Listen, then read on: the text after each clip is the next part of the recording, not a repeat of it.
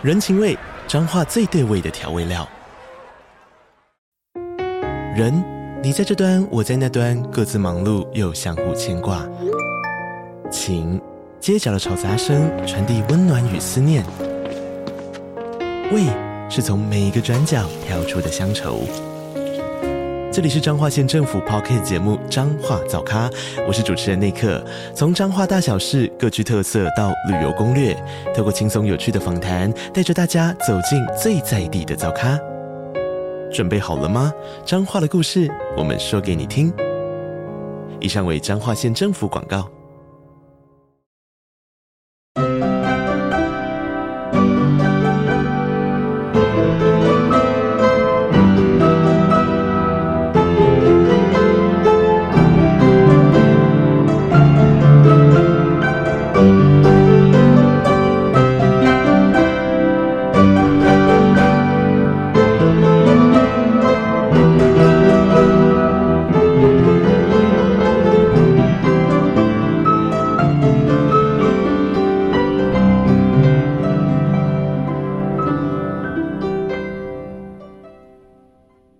大小探险家，大家好，欢迎来到玉山故事馆。我是你们今天的说书人玉山。今天我们要继续来说破案姐妹花的故事。上一集我们说到了，在卡罗的帮忙下，双胞胎带回了满箩筐的线索。文森特在小慧的提醒下，赶紧准备好录音设备，按下了录音键，跟着两姐妹的描述，一起进到了全新的艺术宇宙。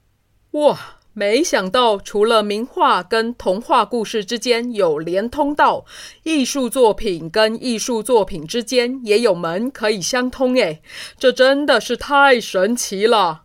文森特十几年来都跟艺术作品为伍，从来没想过，原来画中的人物是互相认识的。而且卡罗说，范谷去过他的花园呢。啊，这真的是太让人羡慕了！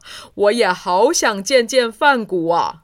他激动万分，喃喃自语了好几回，才慢慢恢复冷静。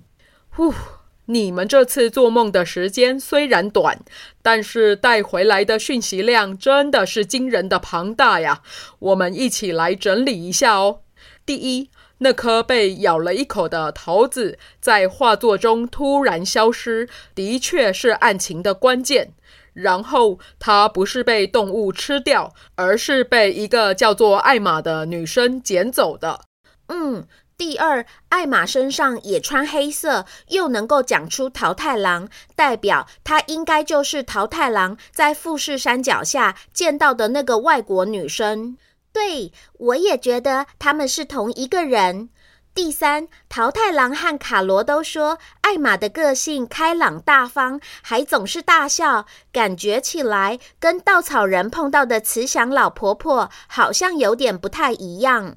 所以，嫌疑犯应该不止一个人。第四，艾玛在卡罗面前遮遮掩掩，看起来是不想要被认出来。但他却很大方的跟桃太郎聊天，所以是笃定桃太郎不认识他。然后第五，艾玛宁愿冒着被认出来的风险，也要去到卡罗的花园里捡回那颗桃子，代表他也知道桃子是个破绽，不希望有人发现这个线索。嗯，爸爸觉得他破坏作品的意图非常强烈呀。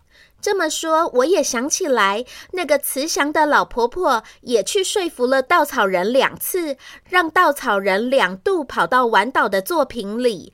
他们是不是真的都很不希望画作恢复原状啊？是啊，看起来这不是什么一时兴起的恶作剧，而是有组织、有目的的行动啊。那他们为什么要这样做？是在传递什么讯息吗？没想到没有线索的时候很苦恼，有很多线索的时候也会这么苦恼哎！哈哈哈哈！当侦探没有这么容易的。不过至少我们确认了这个外国女子的身份是窦家的模特儿，这是非常大的突破啊！爸爸之前也在同时期的画作中看过她几次。她的全名是艾玛·朵比尼。我等等就利用世界艺术作品数位资料库来找找看，他有没有曾经在哪一幅作品里穿过黑色衣服，佩戴黑色头纱，说不定就能够找到卡罗没看过的那幅画哦。爸，记得哦，是要找衣服不合身的哦。哦，好哦，哈哈，你们两个是不是该去丽华老师家上音乐课了？对耶，我们讨论到都忘记时间了。匆匆忙忙送两姐妹出门后，文森特一头栽进了数位资料库中，一直到夜幕降临，他都没从电脑前离开。后来还是因为他眼睛酸涩，眨眼睛伸懒腰时，不经意瞥到时钟，才发现居然已经十一点了。哈，这么晚了啊！丽华傍晚送的墨西哥卷饼，我还有一半没吃呢，不知道她们两姐妹吃完了没？啊，不对呀，刚刚说好九点要去讲床边故事给爵士佳作听的。哎呀，他们该不会已经睡了吧？文森特急匆匆地来到姐妹花的房门口，果然发现他们已经熄灯，而且房间里半点声响也没有。他带着懊恼的情绪回到书房，关掉搜寻不到半点线索的资料库与电脑，揉揉眼睛，也洗澡睡觉去了。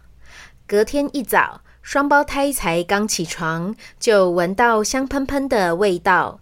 他们开心地来到餐桌边，看到桌上摆了好几盘食材，有马铃薯蛋沙拉、鮪鱼玉米、海苔肉松、汉堡排、番茄和小黄瓜切片、生菜，以及胖嘟嘟的汉堡面包。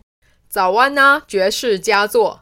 今天是你们最喜欢的 DIY 早餐日哦，爸，你摆出这么大的阵仗，是要为了昨天晚上放我们鸽子道歉吗？对呀，爸，你是担心你说话不算话，食言而肥，所以做了这么丰盛的早餐，也想要我们跟着你一起变胖哦。哈哈哈哈，不好意思啊，你们知道资料库的图就是一张连着一张，常常一点开就没完没了。我昨天晚上回过神来时，发现居然已经十一点了，真是抱歉啊，让你们空等了。希望这桌料理有展现出爸爸道歉的诚意呀。哦，是还蛮有诚意的啦。哼哼，那爸，你后来有找到答案吗？没有哎，我昨天找了一整个下午跟晚上，都没有发现艾玛身穿黑衣、头戴黑纱，像是偷穿别人衣服的画作。嗯，看来这个资料库的搜寻是应该要暂时告一段落了。我再来想想看有没有其他办法。嗯，妈妈说山不转路转，路不转人转呢。哈哈哈哈！你把妈妈说的话都背起来了呢。来来来，这个汉堡排刚煎起来，快趁热吃。以及爸爸保证，我今天晚上一定说一个加倍精彩的故事给你们听。哦，感觉这样很划算呢！多等一个晚上，就有好吃好玩的早餐和更好听的故事哎。当天晚上，文森特非常准时的九点就来到姐妹花的房间，架好录音设备，坐在他们的床中间，按下了录音键，说起了第八个故事。绝世佳作！爸爸今天要说的这个故事是哪里来的小脚丫？哦，只有脚丫子，没有身体吗？是啊，你们还记得我们一起看过一幅叫做《吻》的画吗？哦，记得。我们常常在各式各样的明信片、文件夹，还有钥匙圈上看到这件作品，是一个男生在亲一个女生。就像是妈妈出差那一天，我们送她去机场，你在登机口跟她说再见时亲她脸颊的样子。呃呃呃，没没错啦。爸，你怎么又害羞了？我记得他们穿的衣服是金色的，像是一件大被子一样盖住他们的身体，整个金光闪闪的。文森特看话题又回到他擅长的领域，连忙接着说。没错，没错，你们的记性很好哎。那你们知道那个金色是用真的金箔贴上去的吗？画这幅画的画家叫做克林姆，是奥地利非常重要的画家。他有一段时间很喜欢用金箔作画。除了这幅《吻》是他的代表作之外，他也画了很多女生的肖像画，都看起来金碧辉煌、仪态万千。而且啊，他总是在画面上画了很多装饰性的小图案，像是我知道，像是圆圈圈、螺旋纹和小方块、小三角形，还有奇怪的小眼睛跟各种颜色的花朵。我觉得他的画就像是万花筒一样，看起来很好玩又很漂亮。是啊，是啊，爸爸常常觉得他的画看久了，好像就会流动或转动起来一样，非常的有意思。那天，奥地利美术馆的一个策展人员因为要策划一个新的展览，所以在克林姆的这幅代表作前面停留了很久，想要从中找灵感。结果一个闪神，他竟然看到画面里金色长袍的下方有一双脚丫子。一开始他还以为是自己盯着这些装饰性的小图案太久了，以至于画面中的转动感让他产生了错觉。所以他揉揉眼睛，再仔细看一次。没想到脚丫并没有消失，反而更加的清楚。那双脚丫子比起画面中原本那个女生的脚，看起来小得多，明显是一双小朋友的脚。脚底板脏脏的，而且红红肿肿的，好像是冻伤了一样。策展人员的心脏。仿佛跳停了一拍，连滚带爬地冲进了馆长办公室，上气不接下气地跟馆长报告这个惊人的发现。然后就是你们知道的，撤展检查。接着我们协会就收到了通知。爸，你刚刚说那个小脚丫看起来又脏又红肿，感觉就很痛，很不舒服哎。是啊，哪个童话故事里有这么痛的脚啊？嗯，会是灰姑娘的姐姐吗？她们穿不下玻璃鞋，硬是要挤进去的时候，脚会很痛吧？但是她们的脚应该不小啊！啊，还是美人鱼，它的尾巴变成人类双腿的时候，不是也很痛吗？是很痛，没错。但是在故事里，美人鱼也不是小孩子啊。嗯，还是穿红舞鞋的那个小女孩，她不是一直跳舞，一直跳舞，跳到都停不下来吗？那应该也很不舒服吧？嗯，要我一直跳舞都不能够停下来，我也一定会很难受。但是这幅画里面的小脚丫没有穿红鞋呀。对耶，那这样会是哪个故事角色呢？呃，如果是从冻伤这个角度来联想呢，看起来这双小脚丫的主人应该很冷。你们要不要翻翻看那本童话故事大全，看看有没有哪个故事是发生在很冷的时候，然后里面的小朋友没有穿鞋子呢？对耶，姐，我们赶快来翻翻看。于是，双胞胎在爸爸的提醒下，翻阅了童话故事大全，没三两下就找到了答案。啊，就是他！他在很冷的新年夜，打着赤脚，缩在街头上。嗯，当别人全家团聚，围着火炉吃着大餐的时候，他又冷又饿的直发抖。